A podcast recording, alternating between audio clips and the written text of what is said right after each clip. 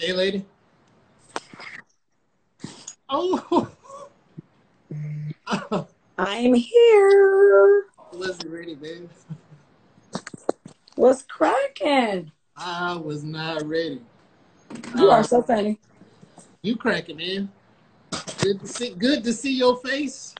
I know, it's been like forever. It's been entirely too long. What, almost 10 years? When did y'all come to Miami? 10 years ago? Like it'll be 10 years probably in August. August of this July? Year? Something. Yeah, I don't remember. I was getting my MBA when y'all came. I don't even think I was finished. I was still in the program. So yeah, that sounds about right. Do you hold your phone when you do this? Nah, man, I'm fancy. I have a selfie ring. A selfie ring. Okay. Yeah. Let me see. I think I can manage this. Let's see. Your hand is snatched. Hey, what is that? What y'all call it? Whatever it is. Those is real baby hairs. You know, the children do the edges. You know, these are real baby hairs right now. You just taught me something. Now you know you sideways right now, right? Yeah, I'm trying to fix this phone on this thing. Okay. I was trying to make it to where you could see me, but that's okay. I'll figure it out. I can see enough. I can see enough. Okay. All right, we're going to get started. All right, sounds like a plan. You ready? Is this your first IG Live? This is my first. No, I've been on live, but like not for real, so yeah. And then this is for sure my first like a podcast invite. So I'm excited. Okay. Yeah, this is actually my first IG Live for my podcast. I think this is definitely the first one for my podcast. I don't really like being in front of the camera. For whatever reason. No, I don't. So we just go see how this works. Okay. All right, we just go kick it off. My name is Samuel Ibrahim. I'm the host of the Mind of the Prophet Meditation Hour, a new podcast that is hosted on Spotify and Anchor. We love those guys, so I always give them a shout out. I am here today with a good friend. We met 10 years ago, standing on couches and doing lots of other ratchet things in Miami and in UK for a girls trip with one of my cousins, and we have just been peas and carrots ever since then. My very good friend, Monique Smith. I'm a Smith now. Excuse me, Monique Smith. No, it's all good. You know, it's been a minute. It's been a while. Well, I didn't know which one it was. I didn't know if it was Banks or Smith. So I was trying to get a man his props. And I'm giving that man his props. He's been for a minute. So Monique is here, and we're just gonna jump right into this thing. Anybody who listens to the podcast know that I start every podcast episode with an affirmation. So we're going to start with my favorite one. It's called the Freedom Affirmation. This is on my blog, www.mindoftheprophet.com. It's on WordPress. I have all those pinned up at the front. So the Freedom Affirmation, somebody said, turn up the volume. You can't hear me? Let's see how we do. I see. Oh, you know what? That's my brother-in-law. Is that better, friend? Mr. Murphy, is that loud enough? I'm just gonna believe that it is.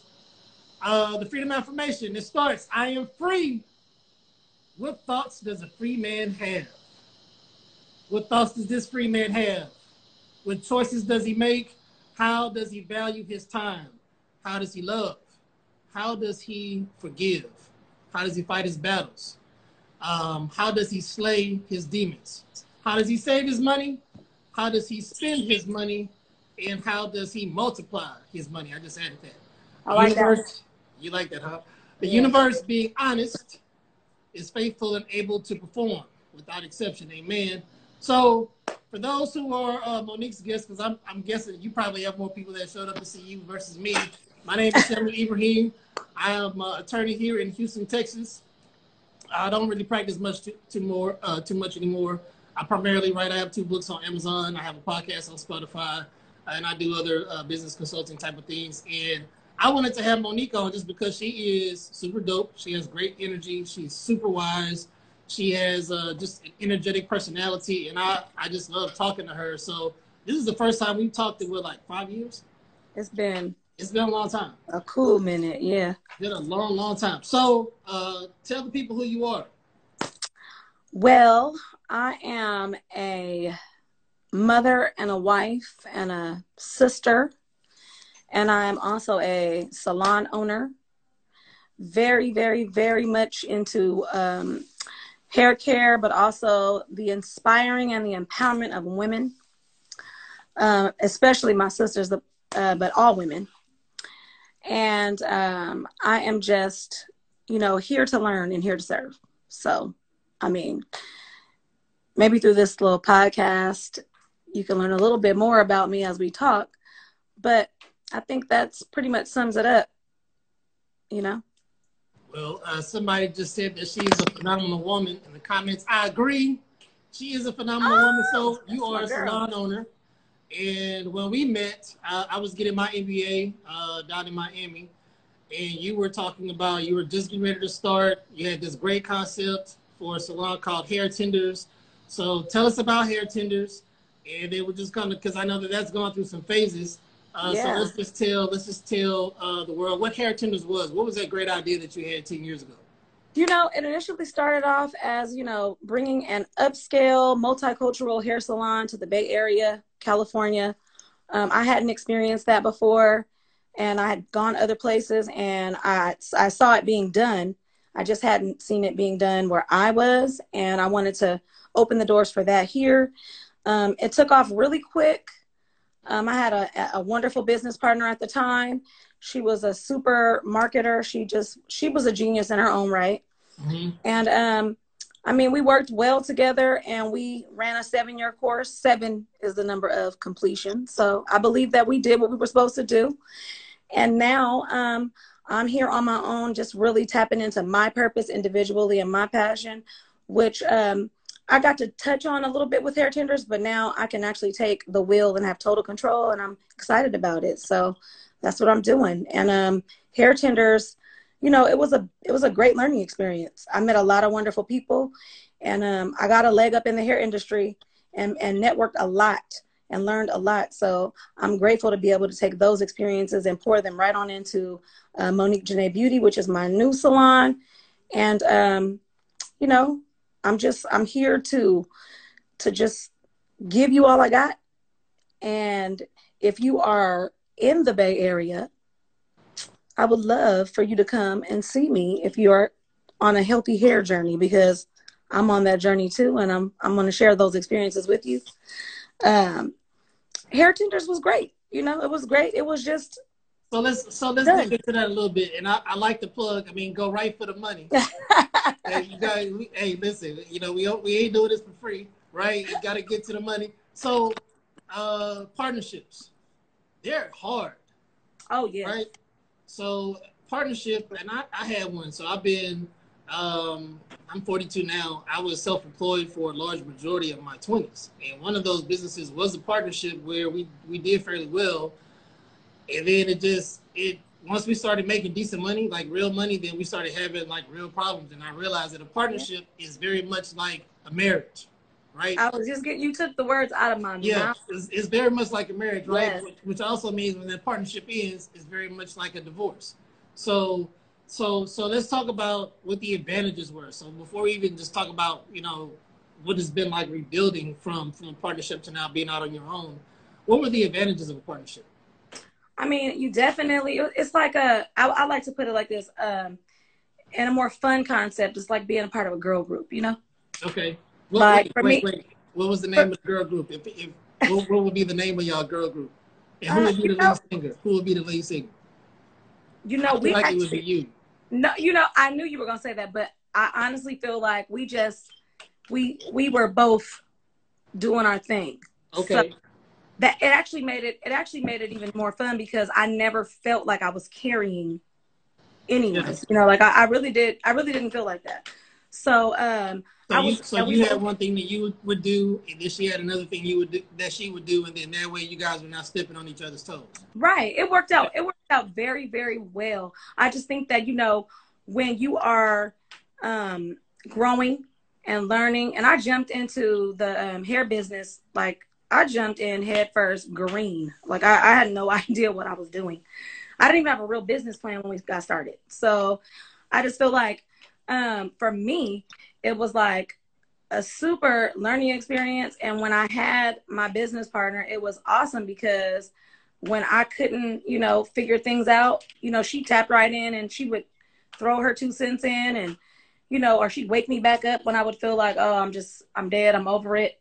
We had a very good chemistry like that. So that was the best part about it. But I think that the hardest part is, you know, when you're growing and you're not always growing in the same directions. And I think that's like you said, it's like being in a marriage where, you know, there are the ups and the downs, but, you know, sometimes you have to know when to let go.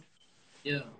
You know what, I've never even looked at it from that perspective because in my instance of when I know that partnerships have dissolved, it's not always, well, I guess people do grow apart and, you know, management styles grow apart, goals for the business grow apart. Right. That wasn't my experience. Like it was just one carrying the load and one wasn't. So that's actually very interesting that you guys, when you say grow apart, was it a growing apart in management styles, growing apart in vision?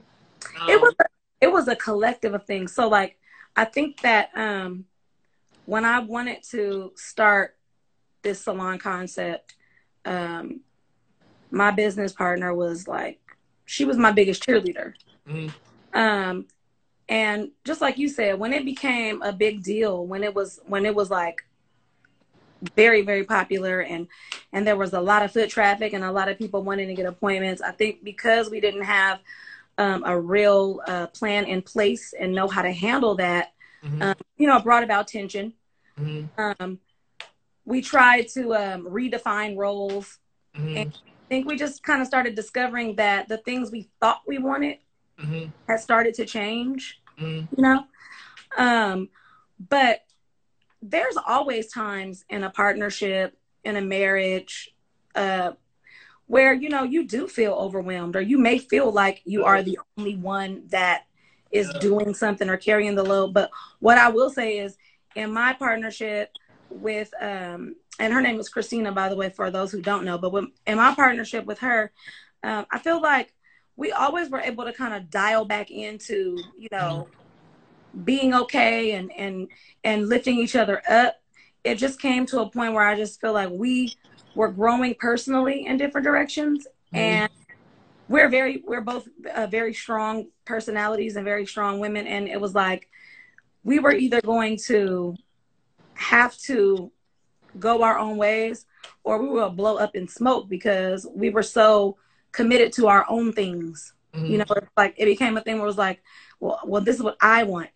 And, I don't think we didn't have the capacity to make it work. I just think with everything that was going on in our personal lives, it mm-hmm. just became too much of a job.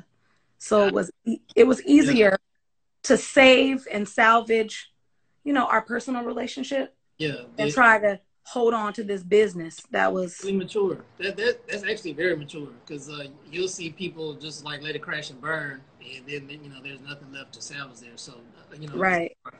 So that's actually pretty wise. So something you also said that I think is interesting, because I went through the same thing, was you experienced rapid growth.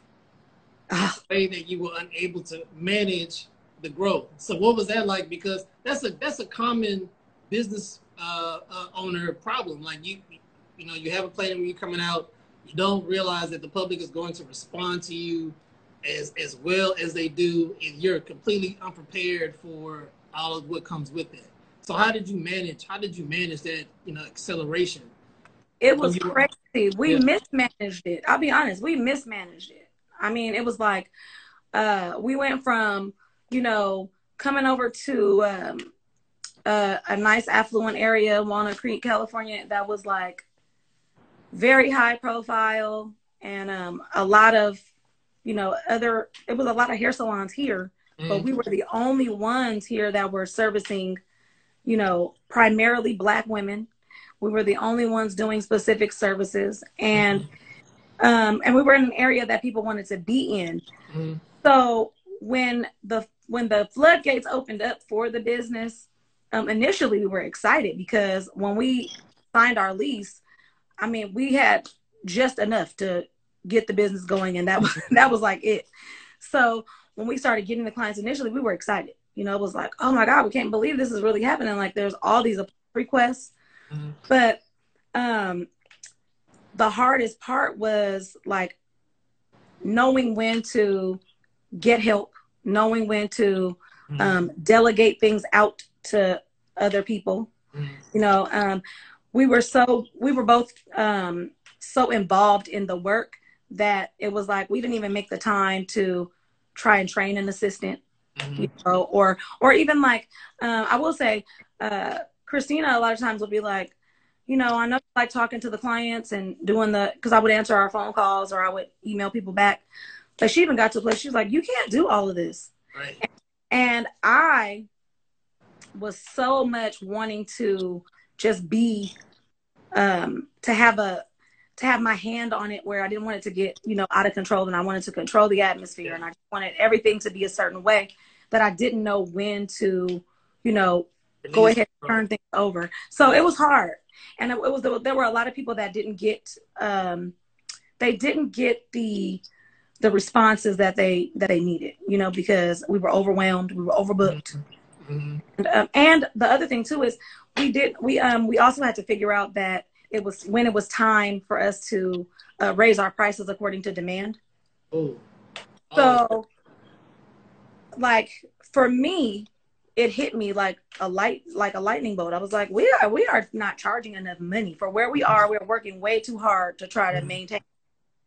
And we also needed to like start dialing in on who our ideal client was.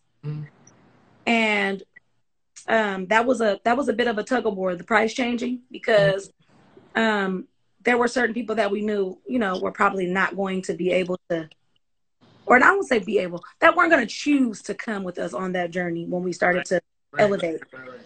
And, you know, that also caused us, you know, it caused us some growth issues too, because, you know, you're trying to do everybody, you're trying to make everybody happy, and you're not even realizing that some of these people don't even belong in your chair.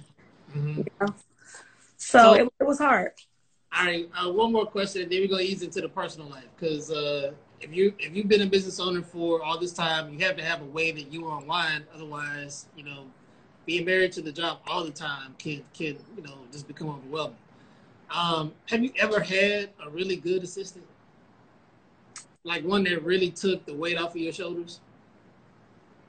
I'll be honest with you and say no, mm-hmm. but I'll be honest with you and also say it was my fault. Okay. And I'll say that because I feel like there were times when I had an assistant that was very close to me. I'm still very close to. I think she might be on here. She might be listening to us. But there were times when I know that I could have empowered her a little bit more. Mm-hmm. But I was so afraid of losing control. I was so afraid of letting go of, you know, like loosening my grip, that I still was micromanaging. Mm-hmm. I didn't really allow her to probably function at the capacity she could have. Okay. If I could do it over, I would rehire her. Okay. And I would do it different. So I will say that the no is not because the person wasn't able to do it. It was because I just wouldn't allow it to be done. You didn't know how to let them do their job. Yeah. So the most productive I've ever been in, and whoever you are, she gave you a shout out and likely a job offer. So, you know, you know, give her a call. She just tell you she wants you back. The most productive I've ever been is when I had an office manager. This was years ago. I don't know, like 2008, 9-ish. And I had an office manager for my consulting company. I used to work with utilities. And that was the most productive I ever was professionally, was when I had somebody that could really do all the things that most business owners don't have the money to do. And that is to pay somebody to answer the phones, to pay somebody to do your books, to read your proposals, to whatever the case is, right? Whatever mm-hmm. those administrative tasks are that come along with being a business owner, when you have somebody else to do that, it just makes your life. You can focus on the business and not all of the back office stuff.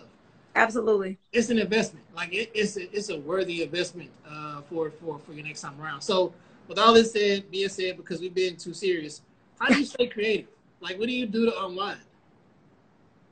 You know, I used to think I was unwinding when I would go home and like wait for everybody to be asleep, and I break out the wine, and you know, I would sit in front of the TV, and I would really like think I was unwinding. Only to realize that like I'd be having trouble getting up in the morning, you know, and just like. So I won't say recently, in the last few years, I honestly tapped into meditation. That's the best way. That's the easiest way for me to unwind. Like, I literally like will, sometimes I listen to your book too. But I honestly will, you know, I have a couple of people that I listen to on YouTube. I have a couple of different little musical soundtracks that I like to listen to. And I like to listen to things at a lower volume too. You know, it kind of forces me to really like listen and focus and pay attention. But meditation has actually been like one of the best ways for me to unwind. I actually get into that. So why meditation? Like, what made you gravitate? Because everybody has their own stress.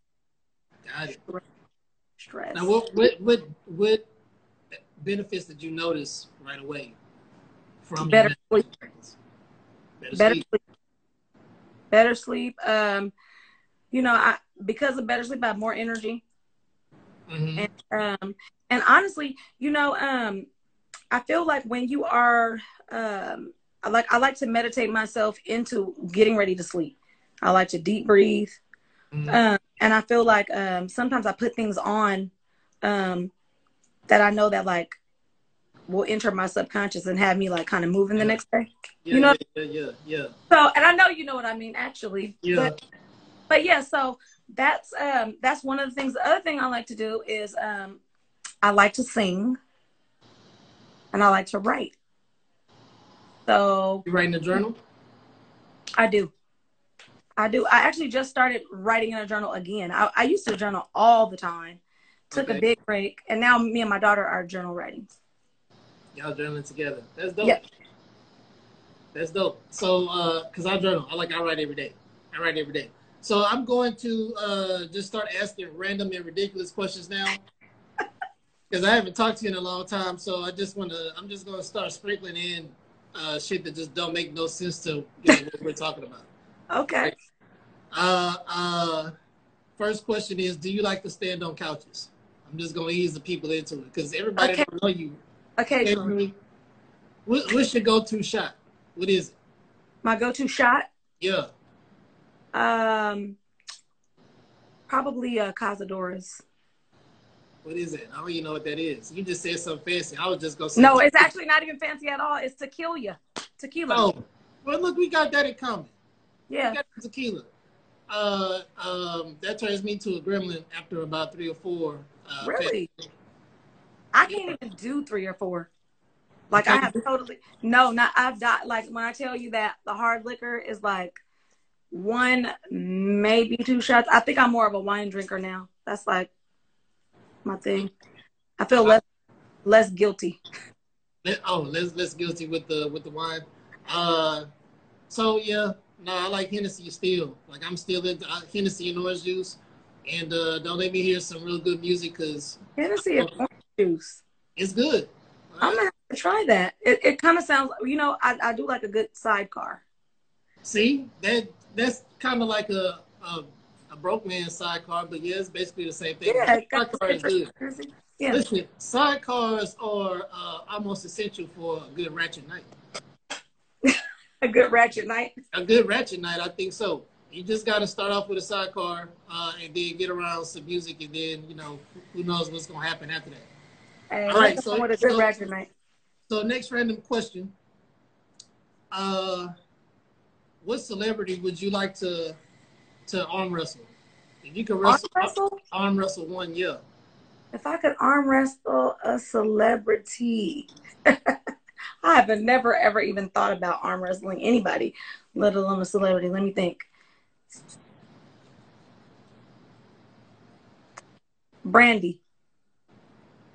That was so random. Why Brandy? What did Brandy do to you? You just cuz, huh? I just want to see if we can arm wrestle, then I can win. You know, I like, she's like somebody I feel like if I If I knew Brandy, I probably would like Brandy. I want to arm wrestle. I want to arm wrestle Joe Biden. Joe Biden. Yeah, because after I win, he got to give us reparations. I want my thing. Oh, you put that up. That was smart. Yeah, I want to sucker him right into that bet. The winner gets reparations. He ain't getting that. I want you to arm wrestle Joe Biden too. Yeah, I cheat for that money. Listen, steroids, whatever. Somebody said yes, Henny and OJ. Hey, I think Joe Biden drinks Hennessy and orange juice. He looks like a good Hennessy drinker. Look, I wouldn't doubt it. I think Joe Biden stand on couches too, personally. He definitely stands on couches. I think he a good couch stander owner, and probably for sure. Yeah, Ty'd probably be off in about 5-10 minutes. Actually, he looked like the type that would buy up all the roses in the club and then just start handing them out to all the women. Oh, you think he's that smooth? Hey, I have actually seen somebody do that before. Me too.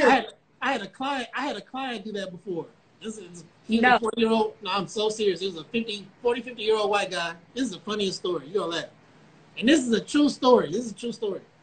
We had just finished up this audit. We're in Baltimore. And we basically commandeered this beer garden. Then we moved over to this other place. So we got hammered at the beer garden. On the way from the beer garden to the club, the lounge, like this company had people that were just spontaneously like breaking out crying and like crying in the middle of the street. Like they were so hammered. So I get into the club, right, and here's this guy. He literally had bought all the flowers from the flower man and was passing them out to random women in the club. So mind you, guys, I'm not gonna say too much more because I don't want to get in trouble because people might be knowing who he is. Yeah, but nevertheless, so this is how hammered he was. He couldn't even make it home. My manager had to like allow him to sleep in this hotel room so he could sleep it off before he went home. Then he got into the wrong Uber the next morning. It was awesome.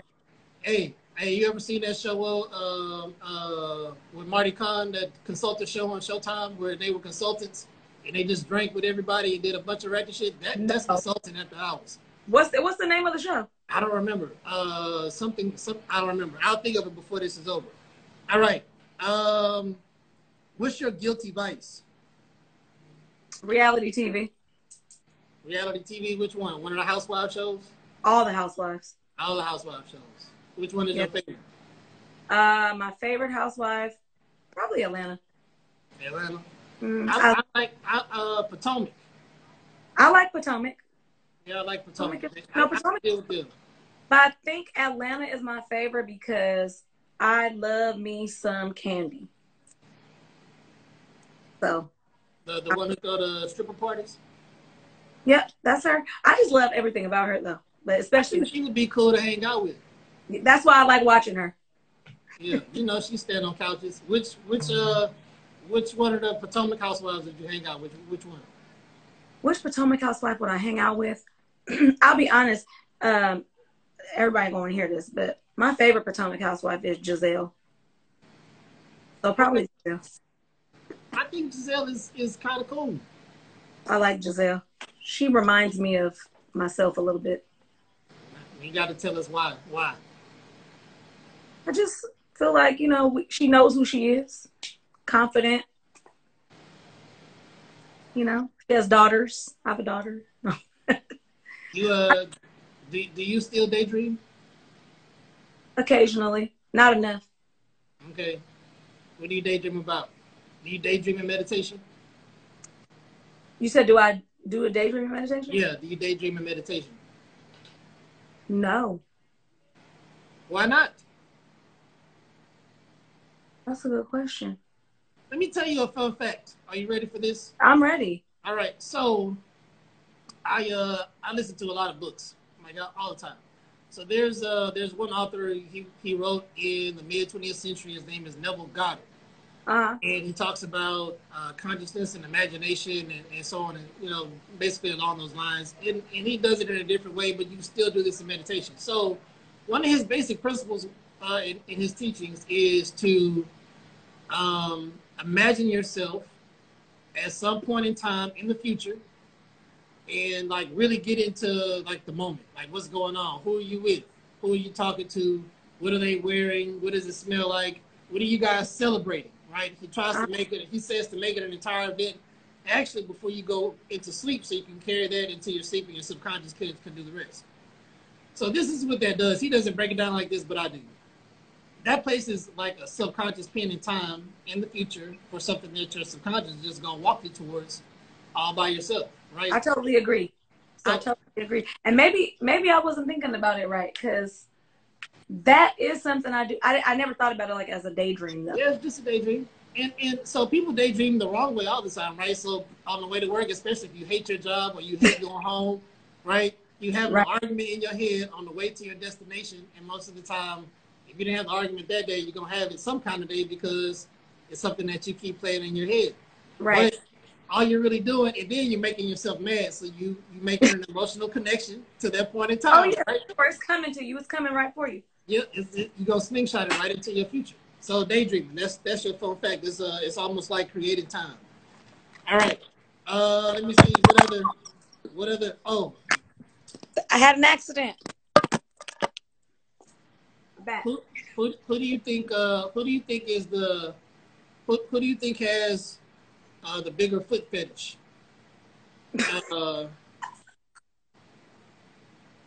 Okay, I'm listening. Bill Gates or Kamala Harris? Kamala Harris. I was going to say Kamala Harris, too. Why do you say Kamala Harris? She just gives me foot fetish vibes. She gives you foot fetish, don't she? Yes, all day. I think she likes a big Charles Barkley-like foot, man. Like she just really want to lean into it. I definitely feel like she's a foot person. I don't know why I get that energy from her, but Bill Gates don't give me feet at all. What do you give you? I'm Bill Gates. Bill Gates is like, I think he likes teeth. He like what? I think Bill Gates is a teeth person. Teeth? I think Bill Gates likes teeth. That's what he makes me think about. Somebody that's looking all up in your mouth. I would have never thought that you would say something like that. But okay, teeth. I don't look at Bill Gates and get teeth, man. I look at him and get I'm not going to say because... You get foot because you said who's the bigger foot fetish. Who has the bigger foot? He looks like he got some fetishes. He looks like he probably into bondage and shit. That's what I think of when I see Bill Gates. He just looked like he had too much control. And, somebody says he's creepy. Bill Gates is creepy. I think you might be right. Bill Gates is a little... Yeah, I feel he probably liked to walk around and pat leather with the mask. He got the S&M thing. I mean, I feel... No, like, you know what? You might be onto something because, yeah. See? Can't you see it now? I definitely can see it. All right. Next random question. Do you have hair on your toes? Yes. You do. The big toe. Does your husband like it? He like everything about me. He like everything. Oh. You said that with a lot. Hold on. Somebody said look like Bill Gates humps feet. Hey, Dave Chappelle said he liked to do it, so why not Bill Gates? That's my girl. She's crazy. Yeah. Well, I mean, why not Bill Gates? I'm going to ask you a personal question. You ain't got to answer that. Okay. Are you ready? No. All right. Who is the bigger pervert? You or your husband?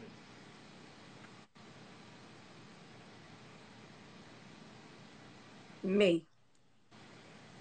Okay. Shout out, Mr. Smith. That's he probably a home smile away for you to get home. He thinks he's the bigger pervert, but it's for sure me. Oh, okay. This is real random. I really want to see your answer to this one. You're going to have to think about it. You ready? Who is more likely to fight pit bulls? Jesus or Buddha?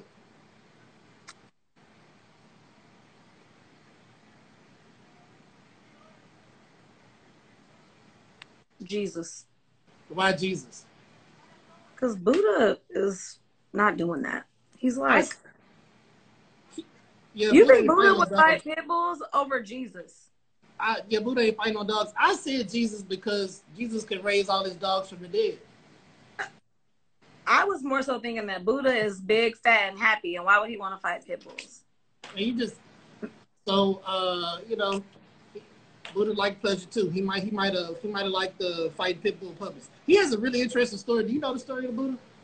Like he was a whole prince. He was a prince and walked away from all of that and like starved himself for years to reach enlightenment. Like he had a son and a wife at home. Yeah, he had a son and a wife that he really didn't spend any time with. And you said he starved himself? Yeah, trying to reach enlightenment. He basically starved himself to nothing. And then even throughout that, he didn't reach enlightenment the way that he thought he was supposed to. So I think he had, I don't know exactly how long he did this journey, but it was long enough. You know, it could have been several years. Actually, he left the people that he was on this journey with, and he just sat under a tree, and he just decided, I'm not going to leave this tree until I get the enlightenment I wanted, and he reached it. But in all of the self-punishment and affliction that he did, like, he never reached enlightenment. It never came to him while he was taking all these drastic actions. It wasn't until he just kind of let go of everything. I was going to say, so it kind of sounds like he just had to decide that's what was happening. He's going to be enlightened. I'm going to sit here. I'm going to be enlightened. Versus other things. Yeah, he had a pretty interesting story. Whose potato salad would you trust more? I don't like potato salad. You don't like potato salad? I mean, let me hear what you're going to ask. I want to see who my choices are. Actually, I didn't have two people with this one. I actually wrote a would you trust Beyonce's potato salad? Would you trust Beyonce's potato salad? Would I trust Beyonce's potato salad? It looks like she would make potato salad to me. She does? Or she not? Does? Yeah, she don't look like she cooked. I'm just not gonna take away all her cooking. She is from Houston. I'm gonna give her something. Well, I don't mean cook like that. I mean like I'm sure she can make stuff, but like potato salad is like, you know, that's a thing. Yeah. I feel like she probably cried about it. I think that's how bad a potato salad is. But she probably make real good, you know, greens. You think she tried it? You think she tried to make potato salad? Of course she's tried to make potato salad. Well, I think that Beyonce is a Virgo. And I don't think she's tried to make potato salad. Okay, well, maybe she'll answer that question. Somebody who knows Beyonce slaughter that. Yeah. I feel like she made potato salad, and her and Jay-Z probably had a fight about it. In the elevator. Yeah. All right, hold on. What else? What else did I have here? All right, so slide out of just random stuff. I'm still gonna throw this in there. You talked about my books. Talked about like listening to my books. What did you think? Because I actually, when I first sent them to you, I really wanted to know what you thought about the books, because I just trust you were, you know, everything like that, right? You're just the way your mind works. So what did you receive from the books? Like, I just want to hear your old thought process, because there's nothing really out there like that talks about God or the prophet's experience in the way that I talk about that. Well, when I first, because I listened to the book. So when I first was listening to it, I was like, who is this man? Because it wasn't you.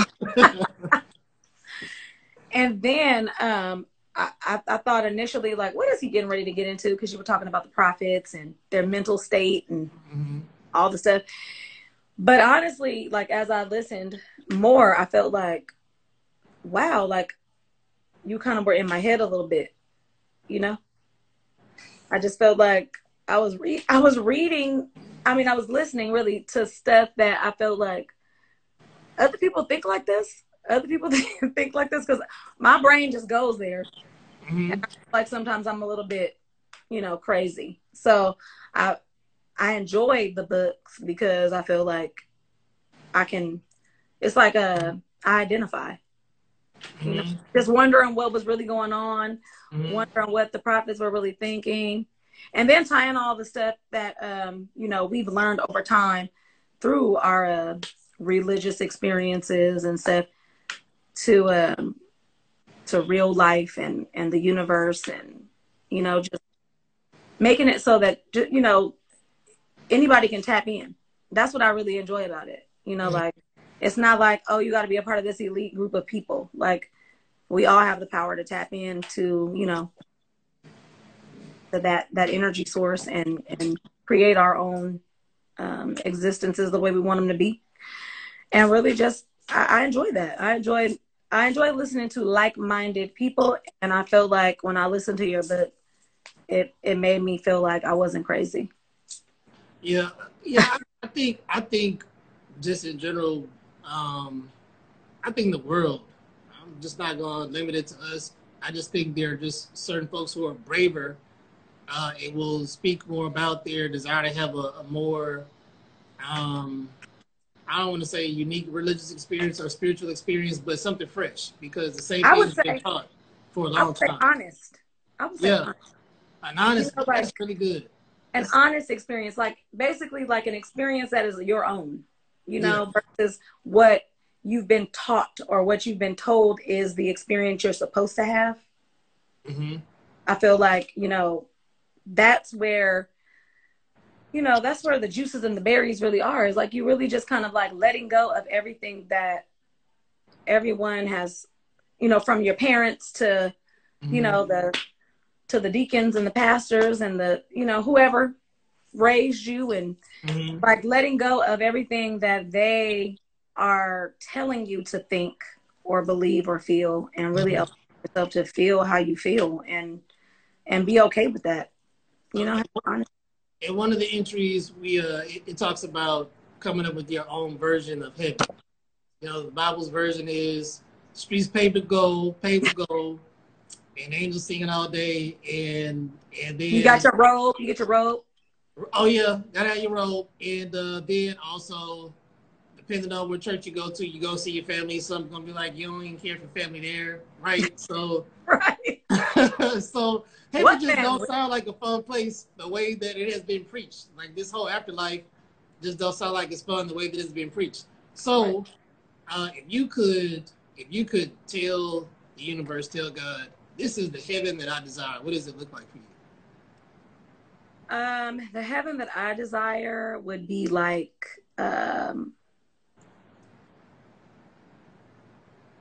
to put it into words is a little hard. Let me see. I would say that I could eat all the food that I wanted without getting fat. Okay. That I would be able to, you know, there would be a party all the time that I could go to whenever I felt like it, you know? Okay. And lots of sleepovers, lots of girl sleepovers. Okay. And, you know, really just like having a blast and not having to worry about any external pressures. Yeah. That's heaven to me. Like literally getting up, doing what I want to do, eating what I want to eat, kicking it how I want to kick it, and being able to dial right back into whatever I'm, you know, purpose to do for the next day or the next moment without any consequence. Ooh, without any guilt. Yeah. Well, guilt-free. That's heaven. Like, yeah, that's heaven.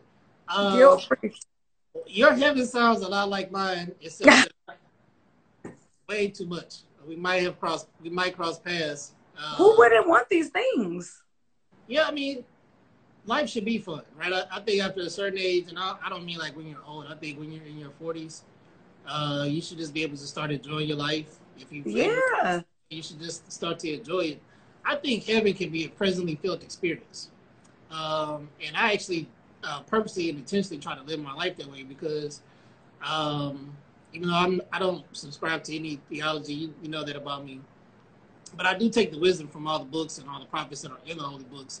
And Jesus says that the kingdom of heaven is at hand, meaning like right now. That was a presently felt experience for him. Yes. Right? But it was his heaven. Does it make sense? Like, so,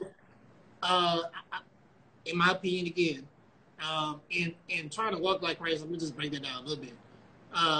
Jesus' name in Hebrew, in all the ways that he's been described, means God on earth, right?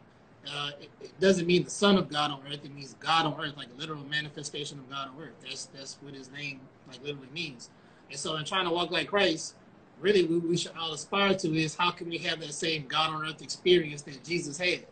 Not how can we have Jesus' experience to be more like Christ. Right. I totally agree. Right.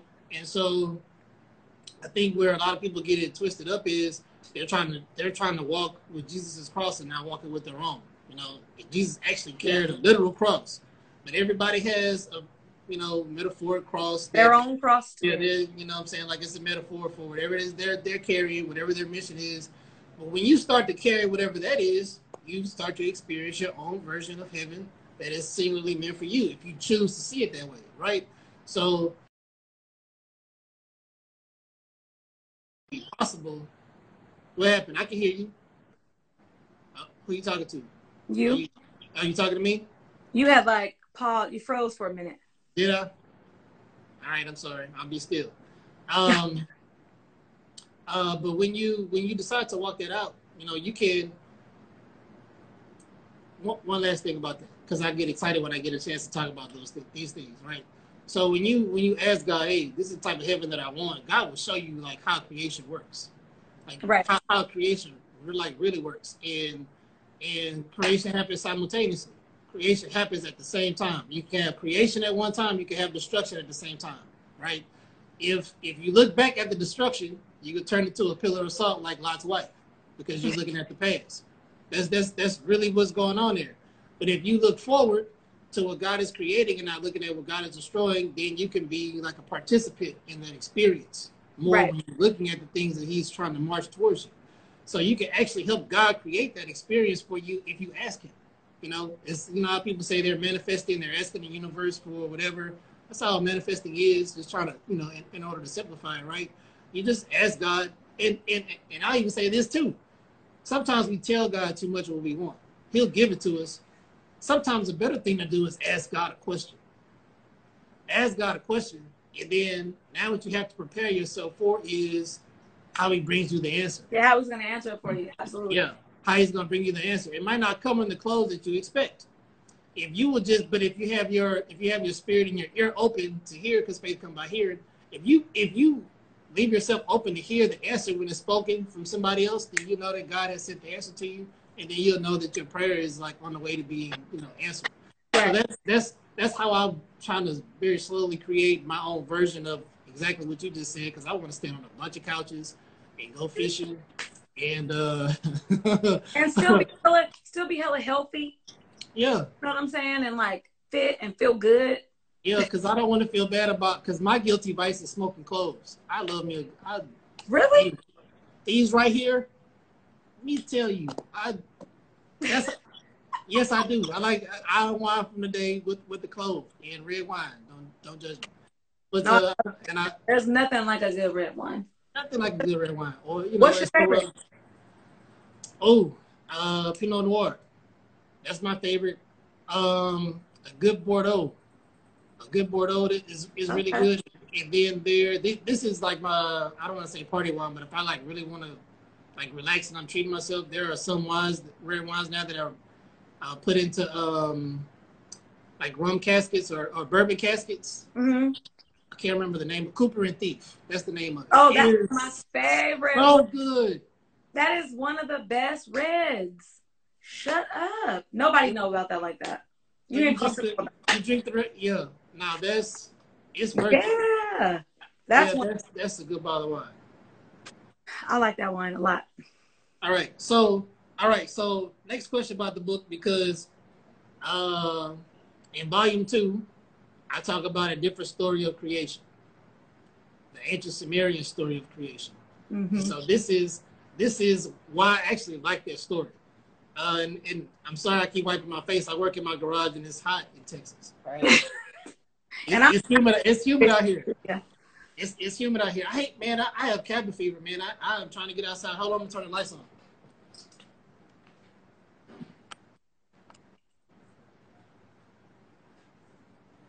All right, so the ancient Sumerian story of creation, it's called the Gilgamesh. And so just to give some background for all the people that are listening. So the ancient Sumerians, just think about the earth as having a bunch of nomadic tribes that were hunter-gatherers, and then all of a sudden the Sumerians showed up. That's basically how they came about in history. There was There was no indication that all of this super intelligence was just going to show up on planet Earth one day. So these guys are the first ones to give us arithmetic, the first ones to give us writing, cuneiform, engineering. They gave us the numbers 0 through 9, and the whole sailing, like a whole host of other like world-changing innovations that have affected history. They right. also wrote their own story of creation. In their story, the roles are actually reversed. So the serpent in the story is named Enki. Mm-hmm. And there's another god in there named Enlil. And so they're twin brothers. And they don't like each other. But Enki, who is a serpent, likes humanity. He loves humanity. And the older brother wants to keep humanity basically enslaved. So just think about it like Enlil wanted everybody to keep their corporate job. And Enki was coming to give everybody a cash infusion to their business. Okay, that's basically how they operated. Right. So the serpent Enki goes to Eve and says, hey, these guys are trying to enslave you. A war is coming. Let me give you a tool. And Eve is the hero of the story because the serpent came to her not to tempt her. The serpent came to her to help her. And that is, in the Sumerian story, they don't look at the serpent as the devil. They look at him as the god they're trying to help. Okay. And then, you know, they go on to fight this battle together. And and this is why I like the Sumerian story, or the way that it presents God as they're describing him versus the Judeo-Christian religions. In the Sumerian story, God comes to help. And he comes to the woman to give her a tool to preserve the family's freedom. And so right off the bat, in the beginning of the story, you see God as a friend helping you to keep your family together. Okay, right. that is the subconscious understanding of God that the Sumerians had. Okay, they believe God to be a friend to keep them out of chains. All right, in the Judeo-Christian religions, the serpent comes to Eve, he tempts her, and I got my own beef with that because it says that she was desiring wisdom, right? And so what's wrong with wisdom? Nothing. Nobody can live without wisdom. There's a whole book dedicated to wisdom. And so in that story, Eve is tempted, follow humanity.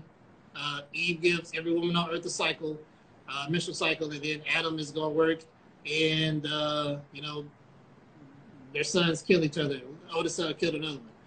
If you just look at the stories on both sides, and you actually gave them the kids, which one do you think they would choose? Right? Right? If you see God, and I really want you to think about this, just imagine if you had been exposed to God as a friend initially, because no kid's going to understand Adam and Eve, right? What kid's going to get? Right. Right. So if you explain God to a child that here's God as your friend to help you, keep your family together, keep whatever, versus, don't make this mistake, you can't eat this apple. Like, how does it change your relationship with God growing up? I think it definitely puts you in a place where you're welcoming, the God-like experience because, if God is someone that is a friend that is basically, being there to help versus being like somebody that's ruling over you and giving you all the don't do's, I think you become more inquisitive. You want to know more. You want to, find out how this thing works versus, kind of what we pretty much experience, which is like, especially those of us that were like, made to go to church and stuff, is like we couldn't wait to get out, like let me out, not be here anymore. Mm-hmm. Versus, I feel like if you are giving a child a story like that, you are definitely opening the door to them being more inquisitive and more curious about how God works and why would He want to help and what is it that He wants you to succeed at, mm-hmm. Or better yet, like if you're supposed to be being God-like, then you're looking at it from a freer standpoint because you're looking at it from a place of, wanting to give, wanting to help, wanting to see others do well versus, being put in that, place where you got to put a judgment hat on because I feel like, we get the version that we grew up with and it's so many contradictions, but then we're told not to judge people, but then we're told if you don't do it this way, then you're going to hell. Yeah. So like, what do you do with that? So you definitely are put in a place where it's like, well, you're either totally fearful, mm-hmm. and that's before you become knowledgeable, right? Before you have like, mm-hmm. you know, access to real information, which now everybody does. So mm-hmm. you can't scare people into going to church anymore. It just does not mm-hmm. work that way. You can't scare people into being religious. And so, you know, you take that concept that we've been growing up with, that we've kind of been indoctrinated into, and it changes the narrative, and it creates, you know, a place where, you know, you're trying to establish yourself as being almost like better than the next person, closer mm-hmm. to God, versus it being like God is here to help. He's here to, you know, give you the tools and give you the things that you need to succeed. That's a way more freer way of experiencing. Yeah, and also, Adam and Eve hide from God, and so, you know, because God is angry. God is a vengeful God. Exactly. And so that also will provoke us to also hide from God, right? And then God has to come searching for us, etc. So, and then I'm gonna tell you what else too that I would love to. I mean, it's nothing that we could probably ever know, but how would that change? I feel like that would change family relationships, because you would even Absolutely. See the family, you would see the family unit work together through a hard time versus the fall of humanity for what really seems like a very simple mistake, right? Additionally, how would women be treated differently? Way right? different. Because Eve is always preached as, you know, you've heard all of the stories and, you know, women being subservient. But in the Sumerian culture, their first recorded author was a woman. Yeah. I mean, I feel like a lot of the stuff that we are experiencing now definitely comes from, you know, this other. For me, it's like this. A lot of what we learned was taught to us by as a means of control, you know. Yeah, for sure. You know, we've talked about this before about, you know, just like humans just pretty much having free will, right? Mm-hmm. And so it's like, you know, you got to put a system in place to keep people, you know, under control. Mm-hmm. And, you know, fear is a very, very, very it's a very powerful way of controlling mm-hmm. people. I mean, we can see that now in just like what we're dealing with now with all the pandemic stuff and everything. Sure. And I want to say something about that, because it's like, you know, that fear-based thinking puts you in a place where you're reactive. You're never proactive. You're always reactive. Right. You're always like responding to something versus, you know, being put in a position where, you are already in a good place. It's kind of like the teacher that tells you, you have an A already. You know, keep the A. Then feeling like, oh God, what do I got to do to get an A?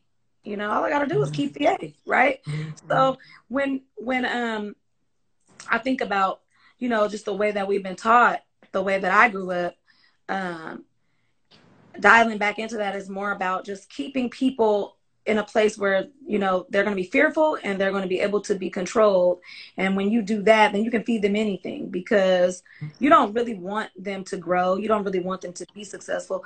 You want them to be in a fishbowl, you know? And then as the colonizers, you know, kind of map this all out, it's like, and the fishbowl is going to be this big. So like, this is where you get to be, and this is as big as you get to be, and that's that.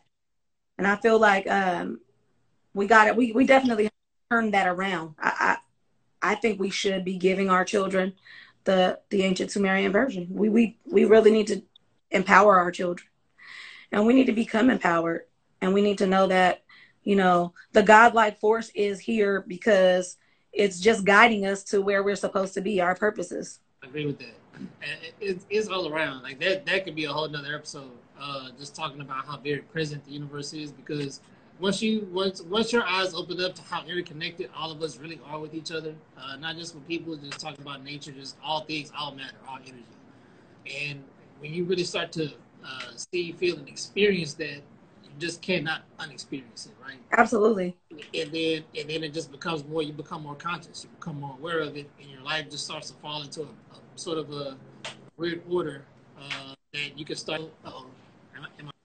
You froze up. I need to. No. I'm trying to do my battery's trying to run out. Okay, so we've been talking for a while. We're gonna get you back on because I've enjoyed this conversation. And, and you're not that hard to look at.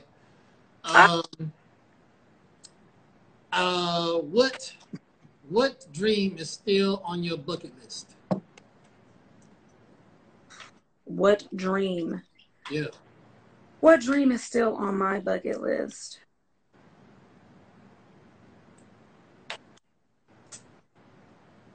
I would like,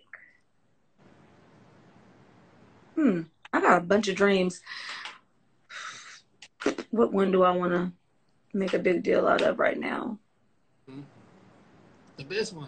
Like, just pull one out of thin air. Don't overthink it. I know. The thing is like, I can't even, it's like I'm not thinking. It's like. All right, let me phrase it a different way. You have 1 year to spend $1 million. What you doing? 1 year to spend $1 million. How are you spending it?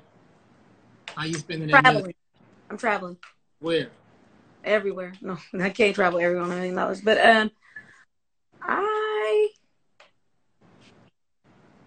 you know what I really want to do? I want to go. I don't even know if this is $1 million. This ain't even $1 million thing. I want to go to I don't know. I want to go to Bali or Fiji or somewhere by myself. I want to just go there. And I want to just not think about anybody but myself. Have you ever taken a solo trip? I mean that, you said what? Have you ever taken a solo trip before? No, I've never traveled by myself. You're going to love that. I want to do that, and I want to not have any type of I don't have to worry about anybody else. Mm-hmm. I want to know that my kids and everybody is good, so that I can just really go and just. Sometimes I just want to just be somewhere I've never been and just refocus. Mm-hmm. Just kind of get a little more grounded. I think more so because there's always so much going on, and then as a parent, yeah. You're never first anymore. You're never, Yeah, I'm $1 million in a year. Nah, parents are never first. But that's why you want to take the solo trip. Solo trips are dope. I believe in solo trips. I try to. I haven't been on one in a while, but I've gone to Belize, San Pedro, Belize by myself. Costa Rica, Barbados. And I'm jealous. But I think he was a world traveler, so I'm not surprised. Yeah, but you know what? I plan all my trips around fishing. Oh, really? Yeah, that's really all I'm trying to do. Wherever I go, I go fishing. If I had $1 million to spend in a year's time, I would do like you. I would like to stay places for 30 days at a time. And I still podcast. I would still write. I would like to go meditate with some monks. Or something, yeah, or go train with some ninjas, something like that, and just for 30 days I would do that, right? And I'll go hang out at the Mayan temples. I would just love to experience that. Go to Stonehenge. I would go see all those things, and I would shoot podcast episodes at all the places. Nice. Swim with the dolphins and killer whales and all that type of thing, and. I don't know. I just had a thought. Fantasy-wise, I would actually probably build myself a nice stage in the middle of a park, and I would put together the best band. You go through a concert? Yep. I would be the concert. I would be the headliner. Okay. Of the concert. I can see that. You can have Bruno Mars and Anderson .Paak sing background. You can help them with their Definitely would do that. I've always wanted to do that. Like, I've always wanted to, like, experience that. I've always wanted to have that experience only because I just always have been, like, a public speaker and an educator, but I've never been, like, an entertainer. Okay. So you want to get on stage and just see what that feels like? You want to have that whole, you're going to jump in the crowd? I might. Okay. Like this, just like literally would just, I might like not jump in the crowd. I think I would just do one of those fallbacks. Okay. Okay. We'll write that down. Let's see if you can manifest that. Okay. That actually would be pretty awesome. All right. We're going to wrap this up. We're going to do this again. 3 goals for the rest of the year. 3. What are they? Make more money. Be more specific. I knew you was gonna say that. Mm-hmm. How come you put me on the spot and I cannot answer these questions? Mm-hmm. These are not even hard. Mm-hmm. Okay. I want to take 2 trips with my daughter, just me and her. I want to. I want to take 2 trips with my daughter. You said within a year? Within the year? Yeah, before the end of this. Before the end of the year? Yeah. So I want to take 2 trips with my daughter. I want to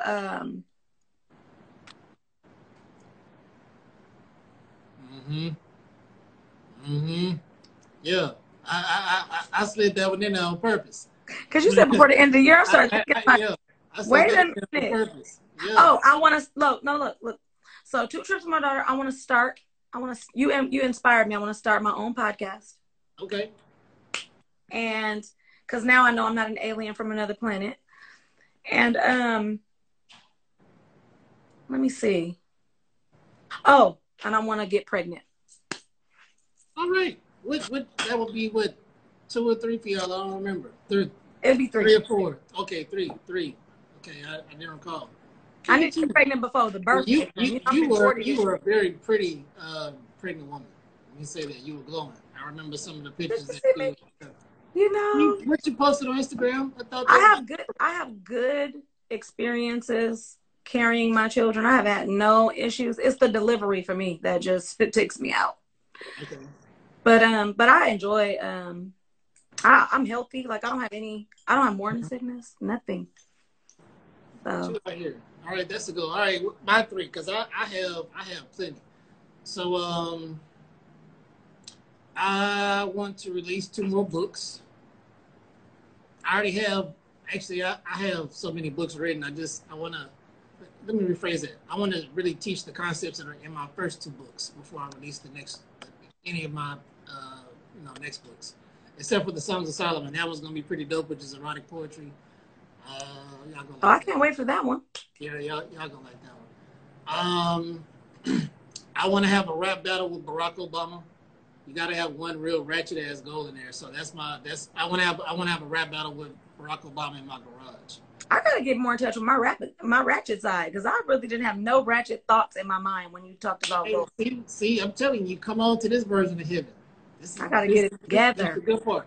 And, I'm just throwing it out there, see what the universe does. But if Barack Obama's in my garage freestyling, I won. And I want to, I really want to know what it is. I was very close to being a millionaire when I was younger. I want to get back to that, by the end of this year. And I want to know what that feels like, too. Yeah, so I have a goal to sell 2 million books. And hopefully and perfectly that happens. And if that happens, then I definitely will hit that number for sure. So anything happens, I think my books are good. So eventually they'll catch on, like I think they should. And we'll see if I get close to that number. But those are my goals. Is I want to be like a liquid millionaire by the end of this year. Yes, you got this. Well, amen. I received that prophecy. And I'm seeing Barack, too. I'm like, I envisioned it. He gonna lose. All I needed was one to agree with me. The power of agreement. Y'all heard it here first. Okay. Well, I mean, I really like, because Barack seemed like a real cool dude. So I could definitely, I don't see him shying away from it. I just see you having to create that opportunity. Like, you know. I feel like him and Michelle probably eat edibles together. That's probably why they're well. Don't they look happy? I have one specific picture. When I looked at it, I was like, they was probably high in this picture. I wouldn't doubt it, and I would applaud them for that. Yeah, I mean, they probably live somewhere where it's legal. So, Monique, tell the people how to find you. How can they find your shop? Find you on Instagram, so they can, just in case for the people who don't know you. I am right in the Bay Area, Walnut Creek, California, in Sola Salon Studios. My Instagram handle is at Monique Janae Beauty. You can catch me there. My link to book is also on the page. I'm a part of the Gloss Genius app, so you can book there as well. And you can hit me up anywhere, actually. Either one of my pages. I'm easy to find. Yeah, you are. Easy to find. Easy. All right. For those that don't know me, I'm Samuel Ibrahim. You can find my books on Amazon and Amazon Audible exclusively. I prefer the Audible versions because my narrators are pretty dope. Monique can attest to that. And, you know, I like to save the trees. I got a thing with Mother Nature. I think she's sexy, so I don't like it when people cut her down. And you can find me on MontyTheProfit _2X on Instagram, or I am Samuel Ibrahim. I am Samuel Ibrahim on Instagram. And then MontyTheProfit.com, that's my blog where I just write about random stuff that, you know, sounds a lot more intelligent than what I was talking about tonight. So thank you guys for joining. This will not be the last time Monique joins the Mind of the Prophet Meditation Hour, because, you know, we are really good friends, even though we don't talk a lot. And it's always just refreshing when you and I get a chance to just chop it up for a little bit. So I'm already looking. That sounds real. Yeah, for sure. So we're gonna have to do this again. Might even get your husband on to do like a couples. We definitely need to get him. Yeah. We definitely. Y'all play spades? Y'all play spades? I don't play any card games. Do better. I'm about to take your card. I'm about to take it right now. I don't play no card game. I'm about to snatch it right now. All right, thank you everyone for joining. This is Samuel Ibrahim, the host of the Mind of the Prophet Meditation Hour with beautiful Monique Janae Smith. Thanks for having me. Yeah, it was great to have you on. We will talk again soon. We'll probably talk again tomorrow. Of course. We got to recap. Yeah, we got to do that. All right, guys. Thank you very much. You guys have a great night.